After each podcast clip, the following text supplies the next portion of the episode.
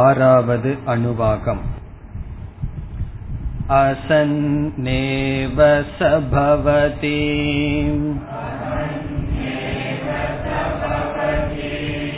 அசத் பிரம்மேதி வேதசேத்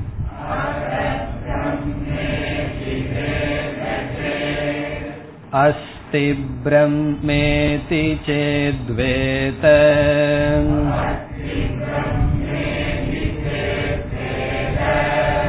சந்தமேனம் ததோ விதுரிதி.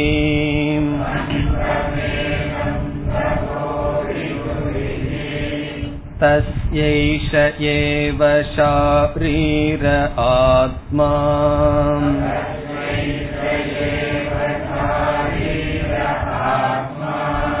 யः பூர்வஸ்ய அதாதோ நுப் ப்ரஷ்னாஹ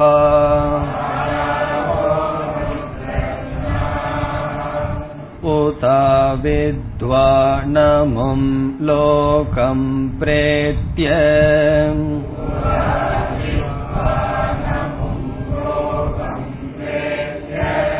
கஷ்சன கச்சதி.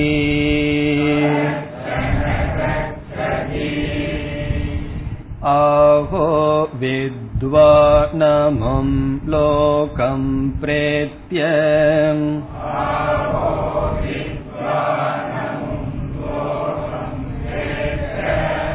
கஷ்சித் சமஷ்ணுதா ஓம்.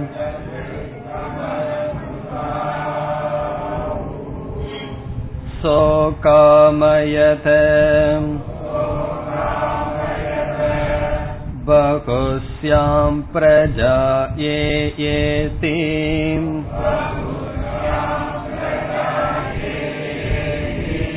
சதபோதப்யதே சதபஸ்தப்த்வா இதகம் சர்வமஸ்ருஜதே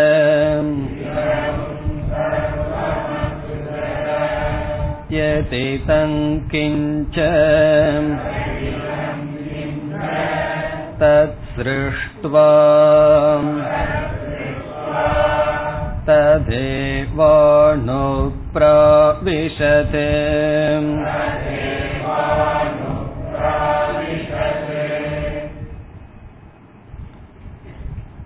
முதல் 5 அணுவாகத்தில் பிரம்ம தத்துவம் விளக்கப்பட்டதற்கு பிறகு 6வது அணுவாகத்தில் முதல் பகுதியில் ஸ்ரத்தை கூறப்பட்டு ஒரு சந்தேகமானது நீக்கப்படுகின்றது.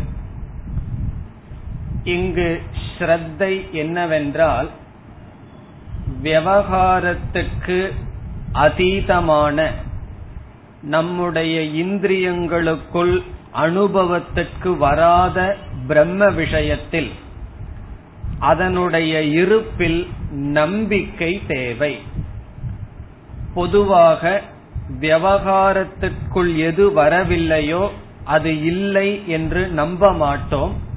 ஆனால் பிரம்ம விஷயத்தில் நம்பிக்கை தேவை. பிறகு இந்த நம்பிக்கையானது ஞானமாக மாற வேண்டும். பிரம்ம அஸ்தி, பிரம்மன் இருக்கின்றது என்று ஒருவர் கூறினால் உண்மையில் அவர் பிரம்மத்தை பற்றிய பூர்ணமான ஞானத்தை அடையவில்லை. காரணம் என்ன? உண்மையில் அந்த பிரம்ம வெளியே இருக்கவில்லை, அது ஆத்மாவாக இருக்கின்றது. ஆகவே நாம் எதுவரை நான் பிரம்மத்தை ஏற்றுக்கொள்கின்றேன், பிரம்ம இருக்கின்றது என்று கூறி வருவோமோ அதுவரை பிரம்மத்தை பற்றிய ஞானம் பூர்ணமானது அல்ல. காரணம் என்ன? பிரம்மன் இருக்கின்றது என்று கூறும் பொழுது பிரம்மன் இருக்கின்றது, நான் இருக்கின்றேன் என்ற வேறுபாடு இருக்கிறது. காரணம் என்ன? பிரம்மன் இருக்கிறது என்று ஏற்றுக்கொள்கின்றேன், ஏற்றுக்கொள்கின்ற நானும் இருக்கின்றேன் என்று கூறுகின்றோம். ஆகவே பிரம்ம அஸ்தி என்பது பூர்ணமான ஞானம் அல்ல, ஆனால் ஸ்ரத்தையுடன் கூடிய பாவனை. பிறகு எப்பொழுது ஞானம் ஆகின்றது?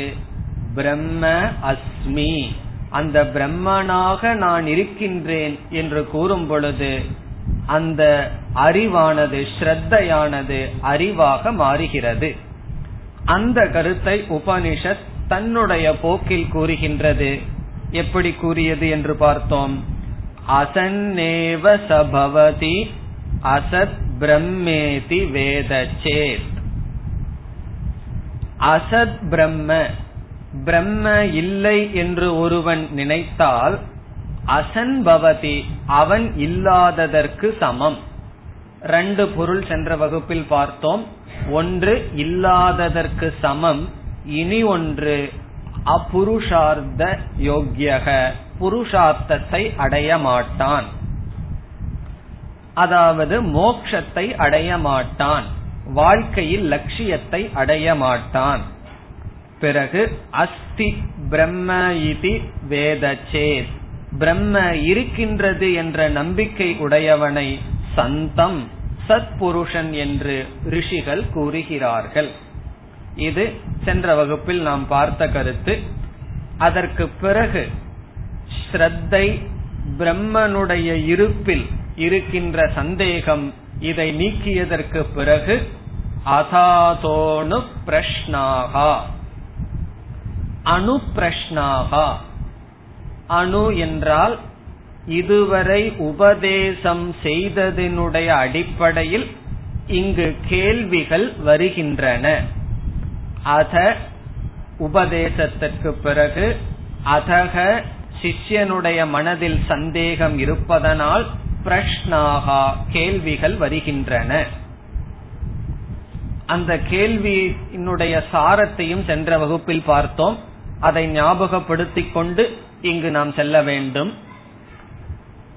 என்ன கேள்வி சிஷ்யன் கேட்கின்றான் என்றால், ஞானி பிரம்மத்தை அடைகின்றானா, அஞ்ஞானி பிரம்மத்தை அடைகின்றானா?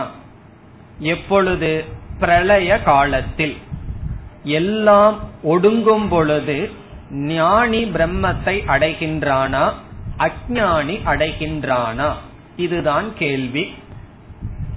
இப்படி சிஷ்யன் கேள்வி கேட்கும் பொழுது எப்படிப்பட்ட கருத்தை மனதில் வைத்து இந்த கேள்வியை கேட்கின்றான் என்றால், ஒரு கால் குருவானவர் வித்வான் தான் பிரம்மத்தை அடைகின்றான், ஞானிதான் பிரம்மத்தை அடைகின்றான் என்று கூறினால், இதற்கு முன் பிரம்மம் சாமானிய காரணம் என்று அறிமுகப்படுத்தப்பட்டது.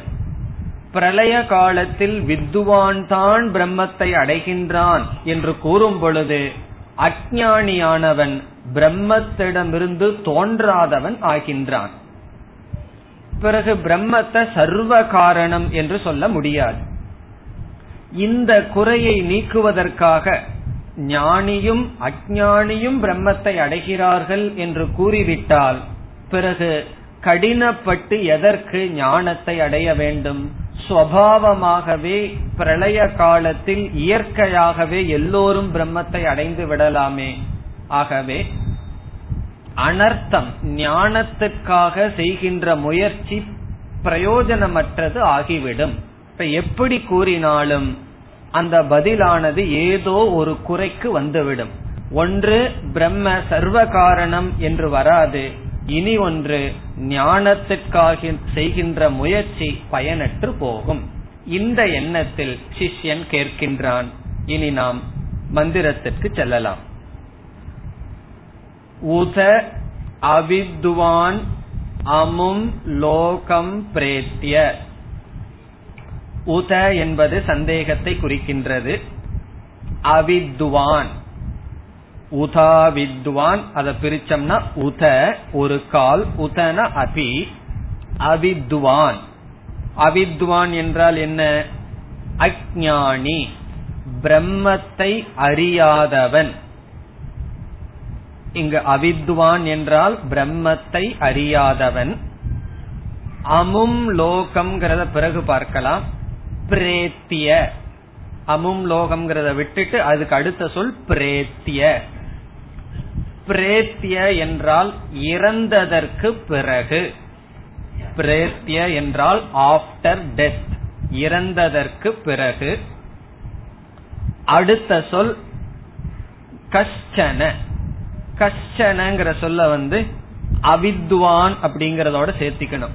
கஷ்டன அவித்வான், ஏதோ ஒரு அஞ்ஞானி, இந்த அஞ்ஞானி இல்ல, பொதுவாக கஷ்டன ஓர் அஞ்ஞானி. கச்சதி, கச்சதி என்றால் அடைகின்றானா, கச்சதி அடைகின்றானா. எதை என்ற கேள்வி வரும் பொழுது அமும் லோகம். அமும் என்றால் இந்த, லோகம் என்ற சொல்லுக்கு இங்கு பொருள் பிரம்ம, பரம்பொருள், பரமாத்மா அல்லது பிரம்ம. பொதுவா லோகம்ங்கிறதுக்கு என்ன அர்த்தம்? ஒரு ஸ்தானம், பூலோகம், புவர்லோகம்னு பொதுவா சொல்லுவோம். இந்த இடத்துல கவனமா எழுதிக்கணும், லோகம் என்றால் பிரம்ம. அமும் லோகம் என்றால் இந்த பிரம்மத்தை அடைவானா, யார்? அவித்வான். அவித்வான் இந்த பிரம்மத்தை அல்லது அந்த பிரம்மத்தை அடைவானா. எப்பொழுது? பிரேத்திய, இறந்ததற்கு பிறகு. எதற்கு பிரம்மத்திற்கு லோகம் என்ற பெயர் என்றால் லோக்கியதே அனேன சைத்தன்யேன இதி லோகம் பிரம்ம. எதனால், எந்த சைத்தன்யத்தினால் அனைத்தும் பார்க்கப்படுகிறதோ அது லோகம். அப்படி ஒரு அர்த்தமும் இருக்கு. லோகம்ங்கிற சொல்லுக்கு ரெண்டு அர்த்தம். எது பார்க்கப்படுகிறதோ அது லோகம், லோக்கியதே இதி லோகம், எது பார்க்கப்படுவதோ அது லோகம். இனி ஒரு பொருள், எதனால் பார்க்கப்பட முடியுமோ அது லோகம். எதனால் பார்க்கின்றோம்? நம்ம கண்ணுன்னு சொல்லலாம், மனம் சொல்லலாம், அவைகளெல்லாம் ஜடம். சைத்தன்யத்தினாலதான் உடை நாம் பார்க்கின்றோம், ஞானத்தை அடைகின்றோம்.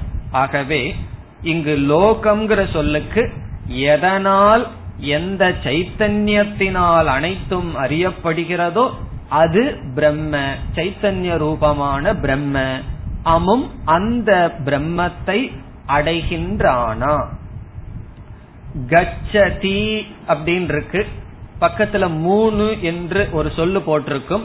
அதனுடைய அர்த்தம் கச்சதி என்பதை 3 மாத்திரையில் உச்சரிக்க வேண்டும். ஒரு மாத்திரை அப்படிங்கிறது ஒரு நொடி, 2 மாத்திரை. ஒரு மாத்திரைய குறில்னு சொல்லுவோம், 2 மாத்திரைய நெடில்னு சொல்லுவோம். சமஸ்கிருதத்துல இனி ஒன்னு இருக்கு, புளுதம் என்று சொல்லப்படும், 2 மாத்திரைக்கு மேல். அதனாலதான் கச்சதி என்று தீர்க்கத்தை விட அதிகமாக சொல்ல வேண்டும். அதுதான் 3 என்ற எண் போட்டிருக்கும், 3 மாத்திரை. இப்ப கச்சதி என்பது கச்சதி என்று ஆகி இருக்கின்றது. இந்த 3 மாத்திரை எதை குறிக்கிறது என்றால் சந்தேகத்தை குறிக்கின்றது. நம்ம யாரிடமாவது ஒண்ணு கேக்குறோம் அப்படின்னா சந்தேகம் இருந்ததுன்னு என்ன செய்வாங்க தெரியுமோ? அப்படியே இழுப்பார்கள், அப்படியா அப்படின்னு இழுப்பார்கள். அது எதை காட்டுது? அது இழுக்கிறது எதை காட்டுதுன்னா சந்தேகத்தை காட்டுகின்றது. தெரியலையே அப்படின்னு சொல்லுவோம். அப்ப அது என்னன்னா சந்தேகத்தை காட்டுகின்றது. கச்சதி, அவன் செல்கின்றானா, யார்? அஞ்ஞானி. இனி அடுத்தது ஆகோ. ஆகோ என்றால் அல்லது. வித்வான், வித்வான் என்றால் ஞானி.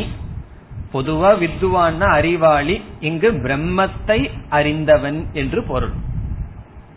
அவர் ஒரு வித்வான்னு சொன்னா உடனே நம்ம பிரம்ம ஞானின்னு எடுத்துக் கூடாது. இந்த இடத்துல வித்வான்னா பிரம்ம ஞானி. அமும் லோகம், இங்கேயும் அமும் லோகம் என்றால் பிரம்ம, பரம்பொருள், பரமாத்மா. பிரேத்திய, இறந்ததற்கு பிறகு.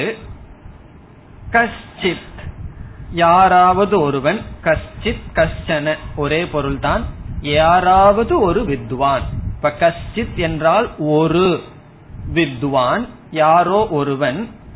சமஷ்ணுதா உ அப்படி இருக்கு, சந்தி ரூல் படி பிரிச்சோம்னா சமஷ்ணுதே.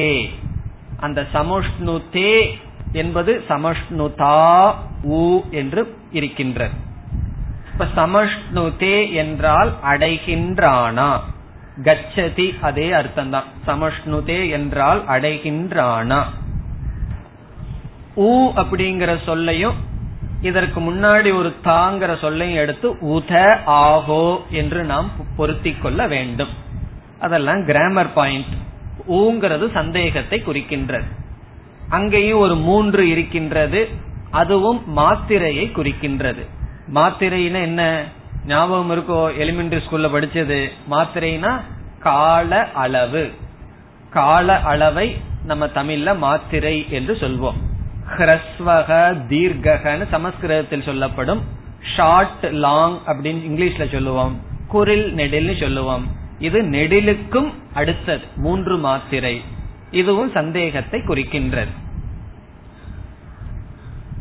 வித்வான், யாராவது வித்வான் ஒருவன் பிரம்மத்தை இறந்ததற்கு பிறகு அடைகின்றானா. இந்த கேள்விகளை பார்த்தால் முதலில் அணு பிரஷ்னாகா என்று புளூரல் இருக்கின்றது, பன்மையில் இருக்கின்றது. பிரஷ்னக அப்படின்னு சொன்னா சிங்குலர் ஒருமை, பிரஷ்னௌ என்றால் இருமை, பிரஷ்னாகா என்றால் பன்மை. பன்மைனா என்ன? இரண்டுக்கு மேல், ஒன்றுக்கு மேல். இங்கு இரண்டுக்கும் மேல் அர்த்தம். ஏன்னா சமஸ்கிருதத்துல ஒருமை பன்மைன்னு இல்லாம ஒருமை இருமை பன்மை அப்படின்னு இருக்கு. ஆனா இங்க கேள்விகளை பார்த்தா ரெண்டே கேள்விதான் நமக்கு தெரிகின்றது. பிரஷ்னாகா என்று பன்மை இருக்கின்றது. பன்மை என்றால் இரண்டுக்கு மேல் கேள்வி இருக்கின்றது என்று அறிமுகப்படுத்தப்பட்டு மேலோட்டமாக பார்த்தால் 2 கேள்விதான் நமக்கு கண்ணுக்கு தெரிகின்றது. என்ன 2 கேள்வி? அஞ்ஞானி பிரம்மத்தை அடைகின்றானா, ஞானி பிரம்மத்தை அடைகின்றானா. இப்ப நம்ம எப்படியாவது 2 கேள்விக்கு மேல ஒரு கேள்வியை சொல்லணும். அதை எப்படி சொல்வதுன்னா 2 விதத்துல சொல்லலாம்.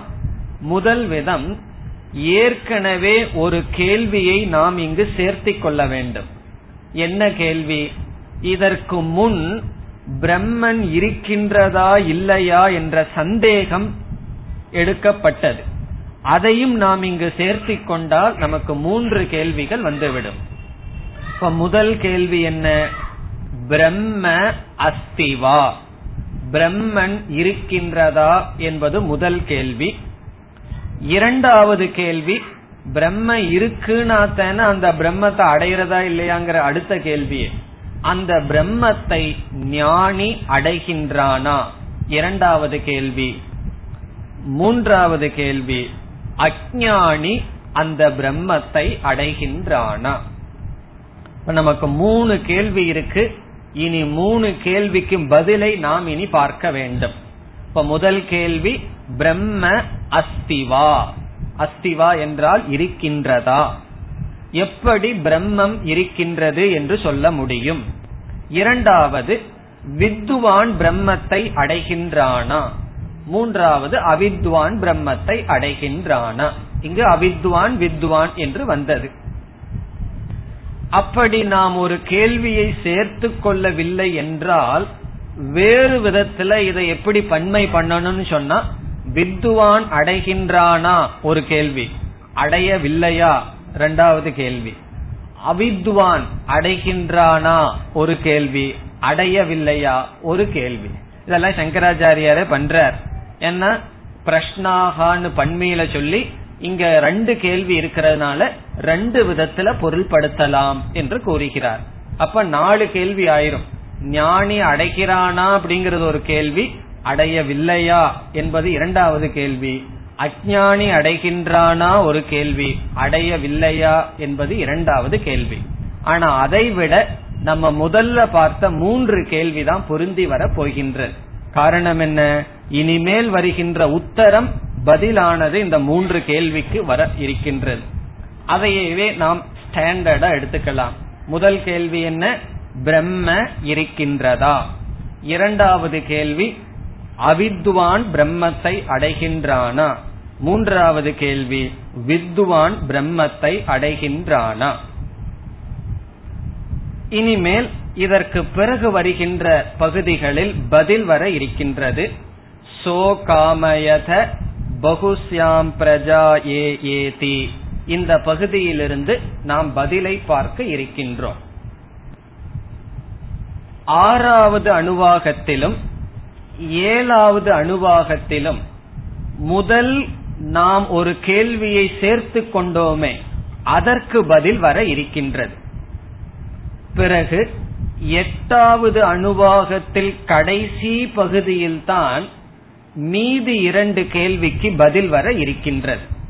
இப்போ ஆறாவது அணுவாகத்தில் சோ காமயத என்பதில் ஆரம்பித்து இந்த அணுவாகம் முழுவதும், ஏழாவது அணுவாகம் முழுவதும் நமக்கு நாம் இங்கு சேர்த்தி கொண்ட கேள்விக்கு பதில் வர இருக்கின்றது. நம்ம என்ன கேள்வியை சேர்த்தி கொண்டோம்? பிரம்ம அஸ்திவா, பிரம்மன் இருக்கின்றதா என்ற கேள்விக்கு பதில் இந்த அணுவாகம், இதற்கு அடுத்த அணுவாகம், ஏழாவது அணுவாகம். இனி எட்டாவது அணுவாகத்தினுடைய கடைசி பகுதியில் ஒரே ஒரு வார்த்தையில் குருவானவர் பதில் சொல்றார். எந்த கேள்விக்கு பதில் சொல்றார்? மீதி இரண்டு கேள்விக்கும் பதில் சொல்றார். மீதி இரண்டு கேள்வி என்ன? ஞானி அடைகின்றானா, அஞ்ஞானி அடைகின்றானா, அதற்கு பதில் சொல்றார். நம்ம இந்த அணுவாகத்தை முடிச்சு எட்டாவது அணுவாகத்துல போய் அங்க பதில பாக்குற வரைக்கும் பொறுமை இருக்குமோ? இருக்காது. அதனால அதனுடைய பதிலை இங்கேயே இப்பொழுது பார்த்துவிட்டு பிறகு முதல் கேள்விக்கு பதில இந்த அணுவாகத்துடன் பார்க்கலாம். இப்ப எட்டாவது அணுவாகத்துல வித்துவான் அவித்வான் அடைகிறானா இல்லையாங்கிற கேள்விக்கு பதில் வர போகுது. நம்ம நினைச்சிட்டு இருக்கோம் குரு ரொம்ப சீரியஸா பதில் சொல்ல போறாருன்னு சொல்லி, கண்டுக்கவே மாட்டேங்கிறார் இந்த கேள்விய. நமக்கு தான் இந்த கேள்வி பெருசா இருக்கு, அதனால இந்த கேள்வியினுடைய பதிலை நாம் இப்பொழுது பார்க்கலாம். உண்மையிலேயே இந்த பதிலை எப்ப பார்க்கணும்? எட்டாவது அணுவாக கடைசியில பார்க்கணும். அப்படி பார்க்கலாம் என்ன ஆகும்னா கால இடைவெளியில மறந்துருவோம். எட்டாவது அணுவாகத்துக்கு போய் பார்க்கும் போது கேள்விய மறந்துருவோம். அதனால இப்பவே பதில பாத்திரலாம். இந்த பதில் ரொம்ப கஷ்டமா இருக்கிற மாதிரி தெரியும். எப்படி? சிஷ்யன் தான் கார்னர் பண்ணி வச்சிருக்கானே, நீங்க வித்வான் பிரம்மத்தை அடைவான்னு சொன்னா அவித்வான் பிரம்மத்திடமிருந்து தோன்றவில்லைன்னு அர்த்தமாயிரும். அல்லது வித்வான் அவித்வான் அடையவில்லைன்னு சொன்னா இந்த பிரச்சனை, வித்வான் தான் அடைவான் அவித்வானும் அடையவான் என்று சொன்னா எதுக்கு கஷ்டப்பட்டு ஞானத்தை அடையணும்? ஆகவே என்ன பதில் சொன்னாலும் அது தவறாக வரும் என்று சிஷ்யன் நினைக்கின்றான். நான் ஒரு பெரிய கேள்வியை கேட்டு வச்சிருக்கேன், நீங்க என்ன பதில் சொன்னாலும் அது தப்பா இருக்கும். அதுக்கு என்ன பதில்னா உன்னுடைய கேள்வியே தப்பு. அதான் நம்முடைய பதில். சரியான கேள்விக்கு சரியான பதில் சொல்லலாம். ஒருத்தன் தப்பான கேள்வி கேட்கறான், தப்பான கேள்விக்கு நீங்க என்ன பதில் சொன்னாலும் தப்பாகும். அது எப்படி? ஒரு உதாரணம் பார்த்தா நல்லா புரிஞ்சிடும். கயிற்றுல பாம்ப பாத்துட்டு இருக்கான் அவன், நம்ம இடம் ஒரு கேள்வியை கேட்கறான், இந்த பாம்பு எப்ப போகும்? ஒரு கேள்வி, பெரிய கேள்வியை கேட்கறான், இந்த பாம்பு எப்பொழுது போகும்? நம்ம என்ன பதில் சொன்னாலும் அது தப்பு. காரணம் என்ன? அங்க பாம்பு இருந்தா தானே போறதுக்கு. ஆகவே இந்த கேள்வியே தவறு. இல்லாத ஒன்றை இருக்கிற மாதிரி அவன் கற்பனை பண்ணிட்டு கேட்கும் பொழுது நம்ம என்ன சொல்லுவோம்? ஞானம் வந்தா போகும்னு சொல்லுவோம். அப்ப ஞானம் வந்ததுக்கு அப்புறம் போகும்னு சொன்னா இப்ப பாம்பு இருக்கான்னு அவன் கேட்பான். இப்ப எப்படி வேண்டுமானாலும் அவன் திருப்பி கேட்கலாம். காரணம் என்ன? அந்த கேள்வியிலேயே தவறு இருக்கின்றது. இப்ப கேள்வியிலேயே தப்பு இருக்கும் பொழுது அந்த பதிலும் தப்பாகத்தான் இருக்கும். அல்லது அந்த பதில் மறைமுகமாக இருக்கும். தப்பா இருக்குன்னு சொல்லலாம், அல்லது ரிலேட்டிவ் அப்படின்னு சொல்றது. அந்த பதில் நேரடியாக இருக்காது, மறைமுகமாக இருக்கும். எப்படி? இனி நம்ம உதாரணத்திலிருந்து பிரம்ம தத்துவத்துக்கு வரலாம். இப்ப சிஷ்யனுடைய கேள்வி என்ன? ஞானியோ அஞ்ஞானியோ பிரம்மத்தை அடைவானா என்பது கேள்வி. எப்பொழுதுனா இறந்ததற்கு பிறகு. உண்மையான பதில் என்ன?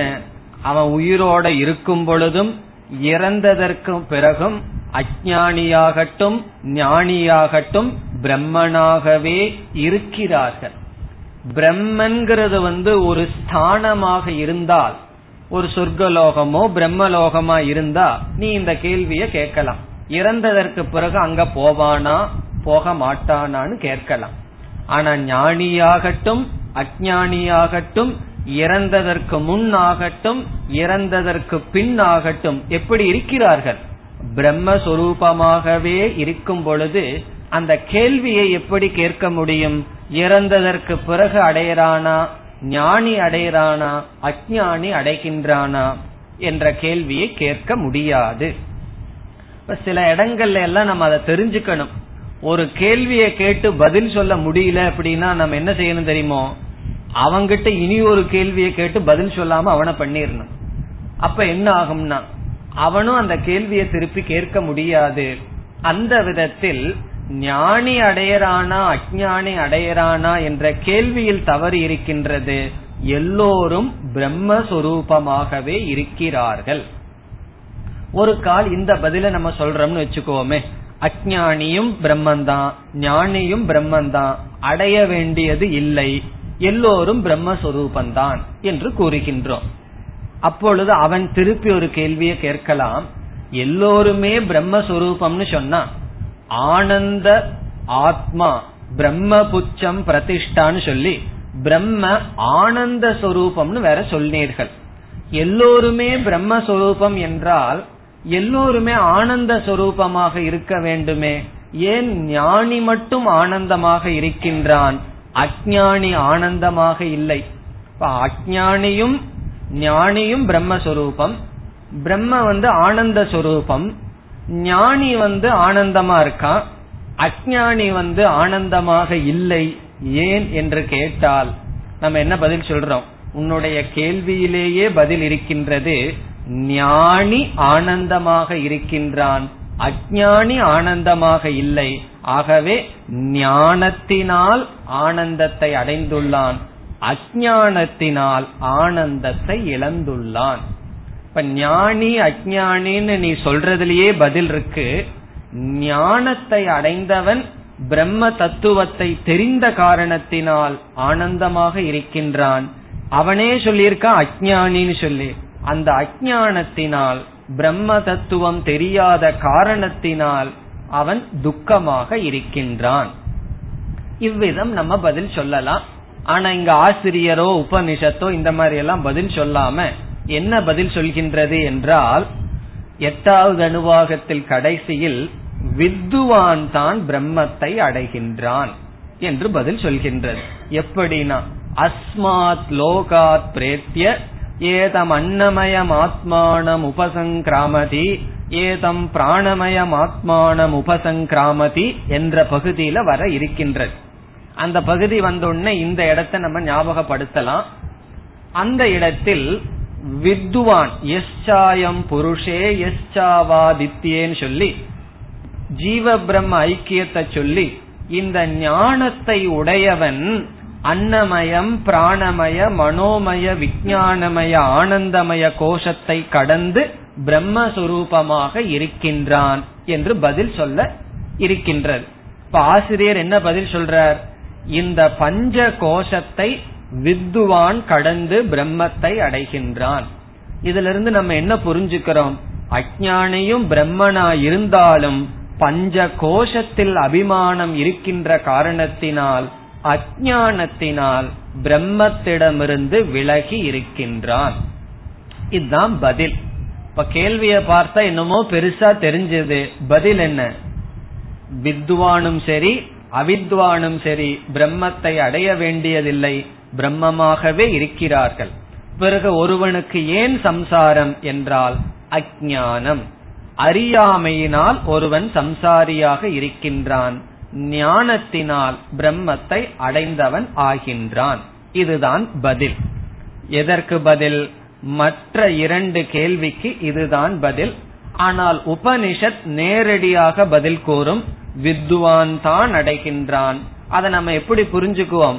பாம்பு போகின்றது என்ற சொல்லில் ஞானத்தினால் பாம்பு போகும் என்று சொல்லில் போகுதல் என்பது கொட்டேஷனுக்குள்ள போட்டுக்கணும்னு சொல்லுவோம். போகுதல் என்பது ரிலேட்டிவ், உண்மையிலேயே போகல, இருக்கிற மாதிரி இருந்தது, போனது போல் போகின்றது.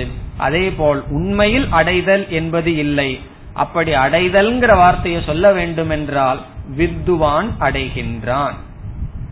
இனி நாம் இல்லையா என்று நாம ஏற்று வைத்த முதல் கேள்வி. உண்மையில் சோ காமயத என்ற பகுதியில் ஆரம்பித்து அது எங்கிருக்கு? சோ காமயத அடுத்த பகுதி. இந்த கேள்வியை முடிஞ்சு அடுத்த பகுதி, பிறகு இதற்கு அடுத்த பகுதி, அதாவது ஏழாவது அணுவாகம். இந்த இரண்டு அணுவாகத்தில் பிரம்ம தத்துவத்தை பற்றிய மேலும் சில விளக்கங்களை உபனிஷத் கூறுகின்றது. அவ்வளவுதான். உபனிஷத் பிரம்ம இருக்கு அப்படிங்கிறதுக்காக கூறல, பிரம்மத்தை பற்றிய இதுவரை கூறிய விளக்கத்திற்கு மேலான அடிஷனல் இன்ஃபர்மேஷன் சொல்லுவோம். அது வர இருக்கின்றது. எதில்? இந்த மீதி உள்ள அணுவாகம், அடுத்த அணுவாகம் 6, 7. இந்த அணுவாகத்தினுடைய சாரம் என்ன? பிரம்மத்தை பற்றிய கருத்துக்கள், பிரம்மத்தினுடைய விளக்கங்கள் வர இருக்கின்றது. ஆனால் சங்கராச்சாரியர் என்ன செய்கின்றார்? இந்த சோ காமயத என்பதில் ஆரம்பித்து அடுத்த அணுவாகம் வரை வருகின்ற கருத்துக்களில் 7 காரணங்களை எடுத்துக்கொண்டு ஒவ்வொரு காரணமும் பிரம்ம அஸ்தி என்பதை விளக்குகிறது என்று நிரூபிக்கின்றார். இப்ப எப்படி இனிமேல் நம்முடைய டெவலப்மெண்ட்? சோ காமயதல் ஆரம்பிச்சு அடுத்த அணுவாகம் வரை உள்ள பகுதியை நம்ம 7 பிரிச்சறோம். உண்மையிலேயே உபனிஷத் அப்படி பிரிக்கல, சங்கராச்சாரியார் அப்படி பிரிச்சு கொள்கின்றார். 7 பகுதியாக பிரித்து ஒவ்வொரு பகுதியும் ஒவ்வொரு காரணம், ஹேது. காரணம்னு சொன்னா பிரம்மன் இருக்கின்றது என்பதற்கு காரணமாக எடுத்துக் கொள்கின்றார். அப்ப இனிமேல் இந்த 2 அணுவாகத்தை நம்ம எந்த கண்ணோட்டத்துல பார்க்கணும்? ஒவ்வொரு பகுதி என்ன, அந்த பகுதியில என்ன காரணம், என்னென்ன கருத்துக்கள் சொல்லப்பட்டுள்ளது, அவ்விதம் நாம் செல்ல வேண்டும். இப்ப இனிமேல் 7 காரணத்தை ஞாபகம் வைத்துக் கொள்ள வேண்டும். அந்த 7ஐயும் இப்ப சொல்றதுக்கு பதிலா அந்தந்த இடத்துல ஒவ்வொன்றாக நாம் பார்க்கலாம். இந்த அணுவாகத்துல 3 காரணம் வர இருக்கின்றது. அடுத்த அணுவாகத்துல மீதி 4 காரணம் வரும். 7வது அணுவாகத்துல 4 காரணம், இந்த அணுவாகத்துல 3 காரணம். சோ காமயதால் ஆரம்பிச்சு இந்த அணுவாகம் முடிகிற வரைக்கும் உள்ள பகுதியை சங்கராச்சாரியார் 3 பிரிக்கிறார். ஆனா உபனிஷத்துல பார்த்தோம்னா பிரிவு கிடையாது. அது அந்த ஃப்ளோ ஆஃப் டாபிக். உபனிஷத் பாட்டுக்கு சொல்லிட்டு போயிட்டு இருக்கு. நம்ம பிரிச்சு 3 காரணங்கள் எடுத்துக்கொண்டு ஆகவே பிரம்ம அஸ்தி, பிரம்மன் இருக்கின்றதுன்னு சொல்றோம். இனி முதல் காரணம் என்ன? முதல் காரணம் எதுவரை என்று பார்க்க வேண்டும். சோ காமயதல ஆரம்பிச்சு 2வது வரியில் ஏதி தங்கிஞ்ச, அதுவரை. அதுக்கு அடுத்த சொல் தத் சிருஷ்டுவா ததேவானு பிராவிசது, அதை விட்டுறணும். ஏதி தம் கிஞ்சங்கிற வரைக்கும் நீங்க பிராக்கெட் பண்ணி முதல் காரணம் அப்படின்னு புரிந்து கொள்ள வேண்டும். எதில் ஆரம்பிச்சு? சக அகாமயதல ஆரம்பிச்சு அதுல ஒரு பிராக்கெட் ஆரம்பிச்சு ஏதி தங்கிஞ்ச கிடைச்சதோ. ஏதி தங்கிஞ்ச எங்க இருக்குன்னு? சோ காமயத பகுஸ்யாம் பிரஜா ஏ ஏத சதபோ தப்யத சதபஸ்தப்த்வா இதகும் சர்வம் அசிருஜத ஏதி தங்கிஞ்ச, அதோட ஒரு பிராக்கெட். இந்த பகுதி முதல் காரணத்தை குறிக்கின்றது. இனி அடுத்தது தத் ஸ்ருஷ்டுவா ததேவானுப்ராவிசது. இந்த பகுதி இரண்டாவது காரணத்தை குறிக்கின்றது. இரண்டாவது காரணத்தை குறிக்கிறதுக்கு இரண்டே சொற்கள் தான். தத் சிருஷ்டுவா ததேவ அனுப்ராவிஷது, அது இரண்டாவது காரணத்தை குறிக்கின்றது. பிறகு ததனு பிரவிஷ்ய ஆரம்பிச்சு கடைசி வரைக்கும் மூன்றாவது காரணத்தை குறிக்கின்றது. ததப்பேஷ ஸ்லோகோ பவதிங்கிறதுக்கு முன்னாடி வரைக்கும் தத் சத்யமித்யா சக்ஷதே, அது வரைக்கும் மூன்றாவது காரணம். இனி நம்ம முதல் காரணம் என்ன, இரண்டாவது காரணம் என்ன என்று ஒவ்வொன்றாக பார்க்க வேண்டும். இப்பொழுது முதல் காரணத்திற்கு செல்லலாம். முதல் காரணம் எதிலிருந்து எது வரைக்கும் இருக்கு? சோ காமயதல் ஆரம்பிச்சு எதிதங் கிஞ்ச. ஆனா உண்மையில் உபனிஷத்துக்குள்ள இவ்வளவு பிரிவு கிடையாது. உபனிஷத்து பிரம்மத்தை பற்றிய ஒரு கருத்தை அப்படியே ஒரு ஃப்ளோவா போயிட்டு இருக்கு. நம்ம என்ன பண்ணியிருக்கோம், சங்கராச்சாரியார் என்ன பண்ணார், பிரம்ம இருக்காங்கிற நம்ம ஏற்படுத்திய கேள்விக்கு இவைகளெல்லாம் பதிலா இருக்குன்னு புரிஞ்சுக்கிறார். இப்ப ரெண்டு ஆங்கிள் இந்த பகுதியை பார்க்கணும். ஒன்னு பிரம்மத்தை பத்தி என்ன கருத்து சொல்லுது, பிறகு அது எப்படி பிரம்மத்தினுடைய இருப்புக்கு காரணமாகிறது என்று பார்க்க வேண்டும். இனி முதல் காரணம் ஜெகத் காரணத்துவாத் பிரம்ம அஸ்தி. ஜெகத் காரணத்துவாத் பிரம்ம அஸ்தி. இது சான்ஸ்கிரிட்ல, தமிழ்ல சொல்லணும்னா ஜெகத்துக்கு காரணமாக இருப்பதனால் பிரம்மன் இருக்கின்றது. இதுதான் முதல் கேது, முதல் காரணம். ஜெகத் காரணத்துவாத் என்றால் இந்த ஜெகத்துக்கு காரணமாக இருக்கின்ற காரணத்தினால் பிரம்மன் இருக்கின்றது என்று ஏற்றுக்கொள்ள வேண்டும். ஏற்கனவே பிரம்ம காரணம் என்று அறிமுகப்படுத்தப்பட்டது.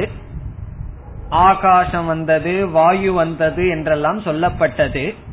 அங்கு உபாதான காரணம் குறிப்பாக பேசப்பட்டது. இங்கு நிமித்த காரணம் பேசப்படுகின்றது. அங்க நிமித்த காரணம் சொல்லாமல் இருந்தது, இந்த இடத்தில் நிமித்த காரணம் பேசப்படுகின்றது குறிப்பாக. அப்பொழுது முதல் காரணம் என்ன பார்த்தோம், ஜெகத்துக்கு காரணமாக இருக்கின்ற காரணத்தினால் பிரம்மம் இருக்கின்றதுன்னு ஏற்றுக்கொள்ள வேண்டும்னு பார்த்தோம். அப்ப இங்க காரணம்னு சொல்லும் பொழுது நம்ம எப்படி புரிஞ்சுக்கணும், ஜெகத்துக்கு நிமித்த காரணமாக இருக்கின்ற காரணத்தினால் பிரம்மன் இருக்கின்றது. இப்ப பிரம்மனுடைய அஸ்தித்வம், பிரம்மன் இருக்கின்றது என்பதற்கு என்ன காரணம், முதல் காரணம் நிமித்த காரணம். இப்ப இங்க நிமித்த காரணம் சொல்லப்படுகின்றது. எப்படி, நாம் பானையை பார்க்கின்றோம். பானையை பார்த்தவுடன் இந்த பானைக்கு காரணம் இருந்துதான் ஆக வேண்டும் என்ற ஞானத்துக்கு வரலாம். அல்லது நம்மையெல்லாம் நம்ம பார்க்கிறோம், நம்மை நாம் பார்த்ததிலிருந்து நமக்கு காரணமான தாய் தந்தை இருந்தாக வேண்டும் என்ற ஞானத்தை அடைகின்றோம். நம்முடைய தாத்தாவோட தாத்தா இருந்தாரா இல்லையா ஞானம் என்று கேட்ட என்ன சொல்லுவோம், இருந்தார். உடனே பார்த்தையான்னு கேட்ட என்ன சொல்லுவோம், அவர் இல்ல. அப்படின்னா ஒவ்வொன்னா சொல்லிட்டு வரணும், அவங்க எல்லாம் இல்ல, என்னுடைய தந்தை இல்லை, நானும் இல்லை. ஆகவே ஒரு பொருளை ப்ராடக்ட் காரியம்னு சொல்லிவிட்டால் காரணத்தை ஏற்றுக்கொண்டுதான் ஆக வேண்டும். இப்ப இந்த உலகம் படைக்கப்பட்டதுன்னு நிரூபிக்கப்பட்டு விட்டால் இதை படைக்கின்ற காரணமும் ஏற்றுக்கொள்ளப்பட வேண்டும். அது நம்ம கண்ணுக்கு தெரியுதோ இல்லையோ ஏற்றுக்கொள்ளப்பட வேண்டும். இந்த இடத்துல குறிப்பாக நிமித்த காரணம் பேசப்படுகின்றது. பிறகு சிருஷ்டியானது ஏற்கனவே அறிமுகப்படுத்தப்பட்டது இதற்கு முன் அனுவாகத்தில். இங்கும் சிருஷ்டி வர இருக்கின்றது. இங்க வருகின்ற சிருஷ்டி அத்தியாரோபமாக வரவில்லை, பிரம்மத்தினுடைய இருப்பை விளக்குவதற்காக வருகின்றது. இதற்கு முன்னாடி எங்க சிருஷ்டி வந்தது ஞாபகம் இருக்கோ? ஆகாசம், வாயுகு, இதெல்லாம் என்ன? இந்த பிரபஞ்சத்தினுடைய சிருஷ்டி. அங்கு எதற்காக சிருஷ்டி அறிமுகப்படுத்தப்பட்டது? அத்தியாரோப அபவாத நியாயப்படி பிரம்மத்தை விளக்குவதற்காக. அது ஞாபகம் இருக்கோ? அத்தியாரோப அபவாதம். அதற்காக அங்கு சிருஷ்டி. பிறகு இங்கு சிருஷ்டி வந்து அத்தியாரோபத்திற்காக செய்யவில்லை, பிரம்ம இருக்கின்றது என்பதை காட்டுவதற்காக சிருஷ்டியானது பேசப்படுகின்றது. இப்பொழுது நாம் உள்ள செல்லும் பொழுது எந்த ஞானத்தோட செல்லணும்? சோ காமயதல் ஆரம்பிச்சு படிக்கும் பொழுது பிரம்மனுடைய நிமித்த காரணம் பேசப்படுகிறது. ஆகவே பிரம்ம அஸ்தி. இனி நாம் மூலத்திற்கு செல்லலாம். சக அகாமயத. சக என்றால் பிரம்ம, ஈஸ்வரன், பரம்பொருள். என்ன பண்ணாராம் பரம்பொருள்? அகாமயத. அகாமயத என்றால் ஆசைப்பட்டார். சக அகாமயத, பரம்பொருள் அல்லது ஈஸ்வரன் அல்லது பிரம்மன் ஆசைப்பட்டார். நான் தான் ஆசைப்பட்டு இருக்கேன் அப்படின்னா பிரம்மத்துக்கு அதே கதி அண்ணா, அதே கதிதான். அவருக்கும் ஆசை வந்தது. சகன் சொல்ற பொருளை நம்ம ஈஸ்வரன் எடுத்துக்கிறோம். ஏன்? எப்பொழுதெல்லாம் சிருஷ்டின்னு சொல்லிட்டோமோ அப்ப அந்த பிரம்மத்தோட மாயையும் சேர்த்திக்கணும். இப்ப சகங்கிற சொல் பிரம்ம மாயா ரெண்டு தத்துவத்தினுடைய சேர்க்கை ஈஸ்வரன். அவர் என்ன பண்ணாரா? அவர் மட்டும் இருந்தார், பேசாம இருந்திருக்கலாம். அவர் என்ன பண்ணிட்டார்? ஆசைப்பட்டார். சில சமயம் நம்ம சொல்லுவோம், நான் பேசாம இருந்திருந்தா ஒரு கஷ்டம் இல்ல, இந்த ஆசைப்பட்ட வந்தது வேண. அதே போல ஆசைப்பட்டாராம். என்ன ஆசைப்பட்டார்? அவருடைய ஆசை என்னன்னா அடுத்த பகுதியில அவர் எப்படிப்பட்ட ஆசையை அடைந்தார் அப்படின்னு சொல்லப்படுது. ஈஸ்வரனுடைய ஆசையை பார்ப்போம். பகுஸ்யாம். சியாம் என்றால் அகம் சியாம், நான் ஆவேனாக. லெட் மீ பிகம் எப்படின்னா பகு பல, நான் பலவாக ஆவேனாக என்று ஆசைப்பட்டார். லெட் மீ பிகம் மெனி அப்படின்னு ஆசைப்பட்டாராம். பகு சியாம். இப்ப நான் ஒருத்தனா இருக்கேன், நானே பலவாக ஆவேனாக என்று ஆசைப்பட்டாராம். நம்ம அப்படி ஆசைப்பட மாட்டோம், ஈஸ்வரனாலதான் அப்படி ஆசை வர முடியும். நான் ஒருவனாக இருக்கின்றேன், பலவாக நான் ஆவேனாக. அது எப்படி ஒன்னு பலவாக முடியும்? அடுத்த சொல் பிரஜா ஏய. பிரஜா ஏயனா லெட் மீ பான், நான் பிறப்பேனாக. இதி பிரஜா ஏதி, அந்த இதிங்கிற சொல் வந்து அவருடைய ஆசையை குறிக்குது. இந்த விதத்தில் ஆசைப்பட்டார். இப்ப ரெண்டு ஆசை அவருக்கு வந்திருக்கு. என்ன ஆசை வந்திருக்கு? நான் பிறப்பேனாக, நான் பலவாக மாறுவேனாக, ஆவேனாக என்று ஆசைப்பட்டார். எந்த ஆசைப்பட்ட உடனே சும்மா கிடைச்சிருமா? நம்ம ஒரு பொருள் மீது ஆசைப்பட்டோம் அப்படின்னா அந்த பொருளை உடனே அடைஞ்சிட முடியுமா? ஏதாவது கஷ்டப்படணும், கஷ்டப்பட்டு தான், முயற்சி பண்ணி தான் ஆசையை அடைய முடியும், நம்ம ஆசையை வந்து நிறைவேற்றி கொள்ள முடியும். இது நமக்கு பொருந்தும்னா ஈஸ்வரனுக்கும் பொருந்தது. இந்த ஆசையை நிறைவேற்றதுக்கு அவர் என்ன பண்ணாராம்? சக தபோ தப்யத, பெரிய தபம் செய்தார். சக அவர் தபக அதப்யத, தபத்தை மேற்கொண்டார். சக என்றால் அவர், தபக தபத்தை செய்தார். அதப்யத என்றால் செய்தார். முதல்ல என்ன பண்ணார் அந்த ஈஸ்வரன்? ஆசை வந்துடுது அவருடைய மனசுல. என்ன ஆசை வந்துடுது? நான் பிறப்பேனாக ஆசை வந்தது. பிறகு நான் பலவாக ஆவேனாக அப்படின்னு ஆசைப்பட்டார். பிறகு தபம் செய்தார். அடுத்தவர் என்ன? சக தபக தப்துவா, அவர் தபத்தை செய்து. தபோ தப்பியதன அவர் தபம் செய்தார். அந்த தபத்தினுடைய விளைவு என்னவா? சக தபக தப்துவா, அவர் தபத்தை செய்து. இதம் சர்வம் அஸ்ருஜத. இதம் இந்த, சர்வம் அனைத்தையும், அசிருஜத படைத்தார். இதம்னா நம்ம கண்ணுக்கு முன்னாடி சர்வம் எல்லாவற்றையும் அசிருஜத என்றால் படைத்தார். இப்ப நமக்கு சந்தேகம் வரலாம், எல்லாவற்றையும் படைச்சாரா இல்ல அவர் படைக்காதது ஏதாவது இருக்கா, அவர் படைக்காம வேற யாராவது படைச்சது ஏதாவது இருக்கான்னு சந்தேகம் வந்தா அடுத்த பகுதியில் எதிதம் கிஞ்ச, எதிதம் கிஞ்சன எல்லாமே, எதிதம் கிஞ்சன வாட் எவர் இட் இஸ் எல்லாமே, அது வந்து சர்வம்ங்கிறதுக்கு விளக்கம். சர்வம்னா எல்லாம், எல்லாம்னா எல்லாம், எதிதம்னா வாட் எவர் கிஞ்ச இவைகள் அனைத்தும். எதிதம் கிஞ்சங்கிறதுக்கு புதிதான அர்த்தம் அல்ல, எவ்ரிதிங் வித்தவுட் எக்ஸப்ஷன் விதிவிலக்கு இல்லாமல் அனைத்தையும் படைத்தார். இது உபனிஷத் சொல்லுது. இதிலிருந்து சங்கராச்சாரியார் எடுத்துக்கிற காரணம் என்ன, பிரம்ம நிமித்த காரணமாக இருப்பதனால் பிரம்மன் இருக்கின்றதுன்னு எடுத்துக்கிறார். இனி நம்ம ஒவ்வொரு சொல்லுக்கும் விளக்கம் பார்க்கணும்.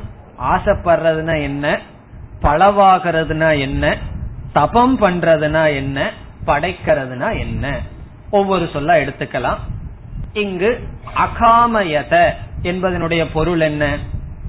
இதிலிருந்து முதலில் நமக்கு கிடைக்கின்ற கருத்து, சேதன தத்துவம் தான் ஆசைப்பட முடியும். இந்த டேபிளோ மைக்கோ ஆசைப்பட முடியுமா? இப்ப ஆசைப்படுவது என்பதிலிருந்து சேதன தத்துவம் கான்சியஸ் பிரின்சிபிள், இதிலிருந்து நமக்கு என்ன கிடைக்கின்றது? சேதன தத்துவம் தான் என்னைக்குமே நிமித்த காரணம். இதெல்லாம் நம்ம படிச்சதுதான். களிமண்ணிலிருந்து பானைய செய்யறான், அந்த களிமண் என்ன காரணம்? உபாதான காரணம். அதை செய்கின்றானே, களிமண்ணிலிருந்து பானைய கொண்டு வர்றானே, அவன் வந்து நிமித்த காரணம். அவனும் களிமண்ண போல ஜடமா இருந்தா எப்படி செய்ய முடியும்? இப்ப அவன் எப்படிப்பட்டவனா இருக்கணும்? அறிவை உடையவனாக இருக்கணும், சேதன தத்துவமாக இருக்க வேண்டும். எப்பொழுதுமே நிமித்த காரணம் சேதனம். நிமித்த காரணம்னா உண்டாக்குவதற்கு நிமித்தமாக இருக்கின்ற காரணம் அறிவு சொரூபமானவன். இப்ப இங்க அகாமயத என்பதிலிருந்து சேதன காரணம் என்பது நமக்கு கிடைக்கின்றது. சேதன காரணமெல்லாம் நிமித்த காரணம். இந்த உலகத்துக்கு நிமித்த காரணமாக பிரம்மன் இருப்பதனால், இருந்தாக வேண்டும் என்பதனால் பிரம்ம அஸ்தி. பிறகு காமயதங்கிறனுடைய அர்த்தம் என்ன, ஆசைப்பட்டார்ங்கிறனுடைய அர்த்தம் என்ன? உண்மையிலேயே பிரம்மத்துக்கு ஆசை வந்ததா அல்லது ஈஸ்வரனுக்கு ஆசை வந்ததா என்ற கேள்வியை நாம் கேட்டால், பிருஹதாரண்யக உபனிஷத்துல சம்சார தர்ஷனத்தை காட்டுறதுக்காக ஏகாக்கி ந ரமதே அப்படின்னு எல்லாம் சொல்லிருக்கு. அந்த ஈஸ்வரன் தனியா இருந்து சந்தோஷம் அடையலையா, யாரோ கூட யாராவது இருக்கட்டும்னு எல்லாம் சொன்னாங்கன்னு சொல்லி வேற எதையாவது படைக்கணும்னு எல்லாம் சொல்லப்பட்டிருக்கு.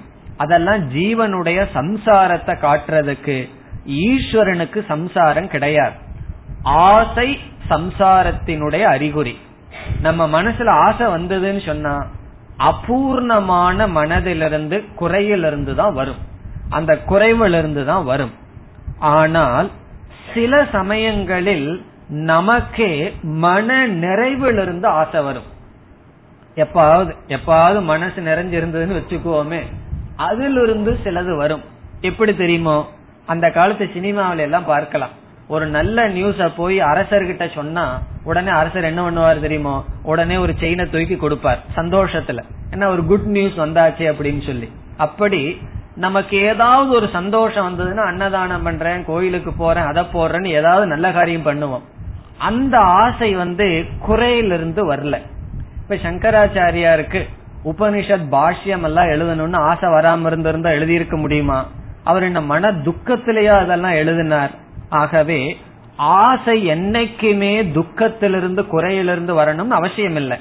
அது சம்சாரியினுடைய ஆசை. எப்படி ஈஸ்வரனுடைய ஆசை சங்கல்பம் என்று சொல்வது. சங்கல்பம்னா குறையிலிருந்து வரவில்லை, அப்படி அவருக்கு தோன்றியது. அதனாலதான் ஞானியினுடைய ஆசைகள் எல்லாம் பகவானுடைய சங்கல்பம் சொல்லுவார்கள். இப்ப இங்க அகாமயதங்கிறனுடைய பொருள் சங்கல்பம் கிருதவான், ஒரு எண்ணம் அவருக்கு தோன்றியது. ஆசைங்கிறத விட அப்படி ஒரு தாட், அப்படி ஒரு எண்ணம் தோன்றியது. என்ன எண்ணம் தோன்றியது? அதற்கு அடுத்தது. இப்ப அகாமயதங்கிறது எப்படி பார்த்துட்டோம்? ஆசைப்பட்டார் என்பதனுடைய பொருள் ஒரு எண்ணம் அவருக்கு தோன்றியது. இப்ப ஈஸ்வரனுக்கு ஒரு சங்கல்பம் வந்துதான். நமக்கு எத்தனையோ சங்கல்பம் வருது, அது நடந்தாலும் நடக்காட்டி அது நம்ம ஒன்னும் செய்ய போறதில்லை. அப்படி அவருடைய குறையிலிருந்து வரவில்லை, அப்படி ஒரு எண்ணம் தோன்றியது. பிறகு என்ன செய்தார்? என்ன எண்ணம்? பகுஸ்யாம், என்னையே நான் பலவாக ஆக்கி கொள்ள வேண்டும், என்னையே நான் பிறப்பித்து கொள்ள வேண்டும். அந்த எண்ணத்திலிருந்து இந்த உலகம் தோன்றியது. அப்ப இந்த உலகம் எல்லாம் உண்மையிலேயே எது? ஈஸ்வரனுடைய வடிவம்தான். தன்னையே தான் பிறப்பித்து கொள்ள வேண்டும்னு விரும்பினாராம். பகுஸ்யாம், நானே பலவாக ஆக வேண்டும்ங்கிற எண்ணம் சங்கல்பம், நானே பிறப்பேனாக என்கின்ற சங்கல்பம். பிறகு இவ்விதம் அவர் தன்னை பிறப்பித்து கொண்டு ஒன்றாக இருக்கின்ற தன்னை பலவாக காட்டிக்கொள்ள அவர் செய்த சாதனை என்ன?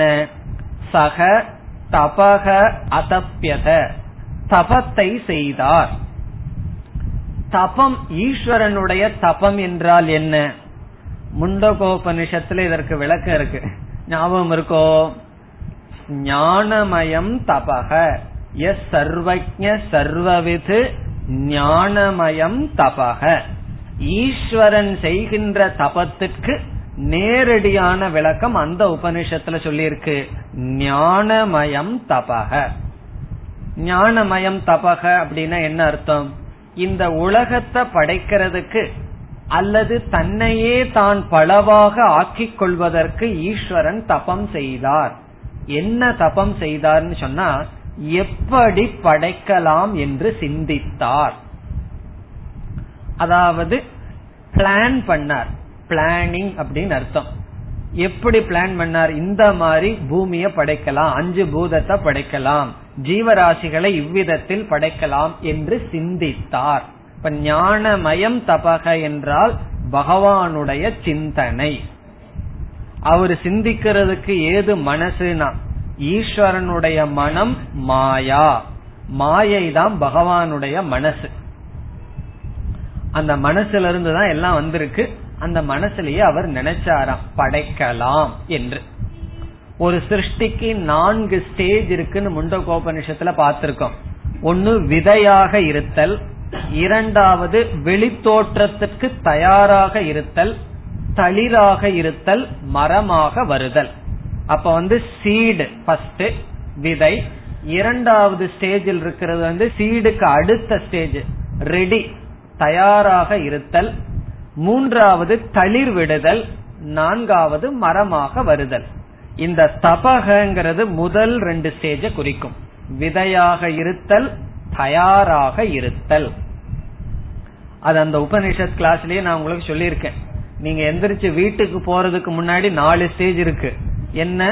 முதல்ல இங்க உட்கார்ந்து இருக்கிறது, கடைசி 5 நிமிஷம் இருக்கும் பொழுது உட்கார்ந்துதான் இருக்கீங்க. எப்படி உட்கார்ந்து இருக்கீங்கன்னா, ரெடியா உட்கார்ந்துட்டு இருக்கோம், எந்திரிச்சு போறதுக்கு தயாரா உட்கார்ந்து இருக்கோம். எனக்கு வாட்சே வேண்டியது இல்லை. 2 நிமிஷத்துக்கு முன்னாடியே பேனாவை மூடுறது, புஸ்தகத்தை அரேஞ்ச் பண்றது தெரிஞ்சு போயிடும். ஓ, நிறுத்த வேண்டிய நேரம் வந்தாச்சுன்னு சொல்லி அது என்னன்னு அப்போ உட்கார்ந்துட்டு தான் இருக்கீங்க. ஆனா எப்படி உட்கார்ந்து இருக்கோம்? தயாரா உட்கார்ந்து இருக்கோம். பூர்ணமத பூர்ணமதம் சொன்ன உடனே ஓடுறதுக்கு தயாரா உட்கார்ந்து இருக்கோம். அது செகண்ட் ஸ்டேஜ். அதே போல அமைதியா இருக்கிறது ஒரு ஸ்டேஜ். பிரளய காலத்துல பகவான் சிருஷ்டிக்கு முன்னாடி தயாரா இருக்கிற ஸ்டேஜ் தபஸ். அந்த தபஸை செய்தார். ஏன்னா தன்னையே பலவாக ஆக்கிக் கொள்ள வேண்டும் என்ற தபம் செய்தார். இப்ப தபம் செய்தார்னு சொன்னா லெட் மீ கிரியேட். பகவான் நினைச்சாரா அந்த பொருள் வந்துதான். நம்மெல்லாம் ஒன்ன படைக்கணும்னு சொன்னா உபாதான காரணத்தை எடுத்துட்டு இப்ப குலால நினைக்கிறான், ஒரு பானைய படைக்கலாம் நினைச்சா படைச்சிட முடியுமா? அவன் ஒரு மெட்டீரியலை எடுத்துட்டு படைக்கணும். இப்ப ஈஸ்வரனுடைய மனசே மாயை தான். அப்ப அவருக்கு மெட்டீரியல் என்னன்னா அவருடைய மனசே தான். அந்த மனசுலயே நினைக்கிறாரா? அப்ப என்னன்னா அவர் நினைச்சாருன்னா அங்க பொருள் வந்துடும். சூரியன் இருக்கட்டும் நினைச்சா சூரியன் வந்துடும், பூலோகம் இருக்கட்டும்னா பூலோகம் வந்துவிடும், இந்த பிரஜைகள் எல்லாம் வருட்டும்னா வந்துவிடும். காரணம் என்ன? எல்லாமே மாயையான அவருடைய மனசில் இருக்கு. அதுக்கு சங்கல்பம் தபம் பண்ணணும், வரணும்னு நினைத்தால் வந்துவிடும். பிறகு அடுத்த கேள்வி, இந்த சிருஷ்டி அவர் பண்ணும் போது அவருக்கு மாடல் எப்படி? இப்போ ஒரு கார் பண்ணணும்னு சொன்னா புதுசா ப்ரீவியஸ் மாடலை வச்சு தானே மாடிஃபை பண்றோம். அதே போல பகவானுக்கு என்ன மாடல்னு சொன்னா ப்ரீவியஸ், இதற்கு முன்னாடி இருக்கிற சிருஷ்டி, அதை ஞாபகப்படுத்துறாராம். அதெல்லாம் தபம்ங்கிற வார்த்தைக்குள்ள வரும். இதற்கு முன்னாடி எப்படி இருந்ததோ அப்படியே படைத்தார். இதற்கு முன்னாடியும் மனிதர்கள் கால்ல தான் நடந்து போயிருக்கார்கள், இப்பவும் கால்ல தான் நடந்து போவார்கள். அதே ஜீவராசிகள், அதே பாப புண்ணியம் சஞ்சித கர்மம் இருக்கே, அதனுடைய அடிப்படையில் படைத்தார். இதிலிருந்து என்ன கருத்து? சிருஷ்டிங்கிறது ஒரு சைக்கிள், திடீர்னு தோன்றுவதல்ல, ஒரு சுற்று போல் வந்து கொண்டே இருக்கின்றது. அப்படி வந்து சிருஷ்டிக்கு தயார் செய்தல், இதெல்லாம் நிமித்த காரணமான ஈஸ்வரனுடைய செயல். இதம் சர்வம் அஸ்ருஜத, இவைகள் அனைத்தையும் படைத்தார். எதிதம் கிஞ்ச, எதெல்லாம் இருக்கோ, எதிதம் கிஞ்சனா எதெல்லாம் இருக்கோ அனைத்தையும் படைத்தார். இதுவரைக்கும் ஒரு பகுதி. இந்த பகுதியில நம்ம எடுத்துக்கொள்ற முதல் காரணம், ஜெகத்துக்கு நிமித்த காரணமாக இருப்பதனால் பிரம்ம இருக்கின்றது என்று ஏற்றுக்கொள்ள வேண்டும். இனி அடுத்தது என்ன? தத் சிருஷ்டுவா ததேவானு பிராவிஷது, அது இரண்டாவது காரணம். அதற்கு அடுத்த பகுதி மூன்றாவது காரணம், அதை அடுத்த வகுப்பில் பார்க்கலாம். ஓம் பூர்ணமத பூர்ணமிதம் பூர்ணாத் பூர்ணமுதச்யதே பூர்ணஸ்ய பூர்ணமாதாய பூர்ணமேவாவசிஷ்யதே. ஓம் சாந்தி சாந்தி சாந்தி.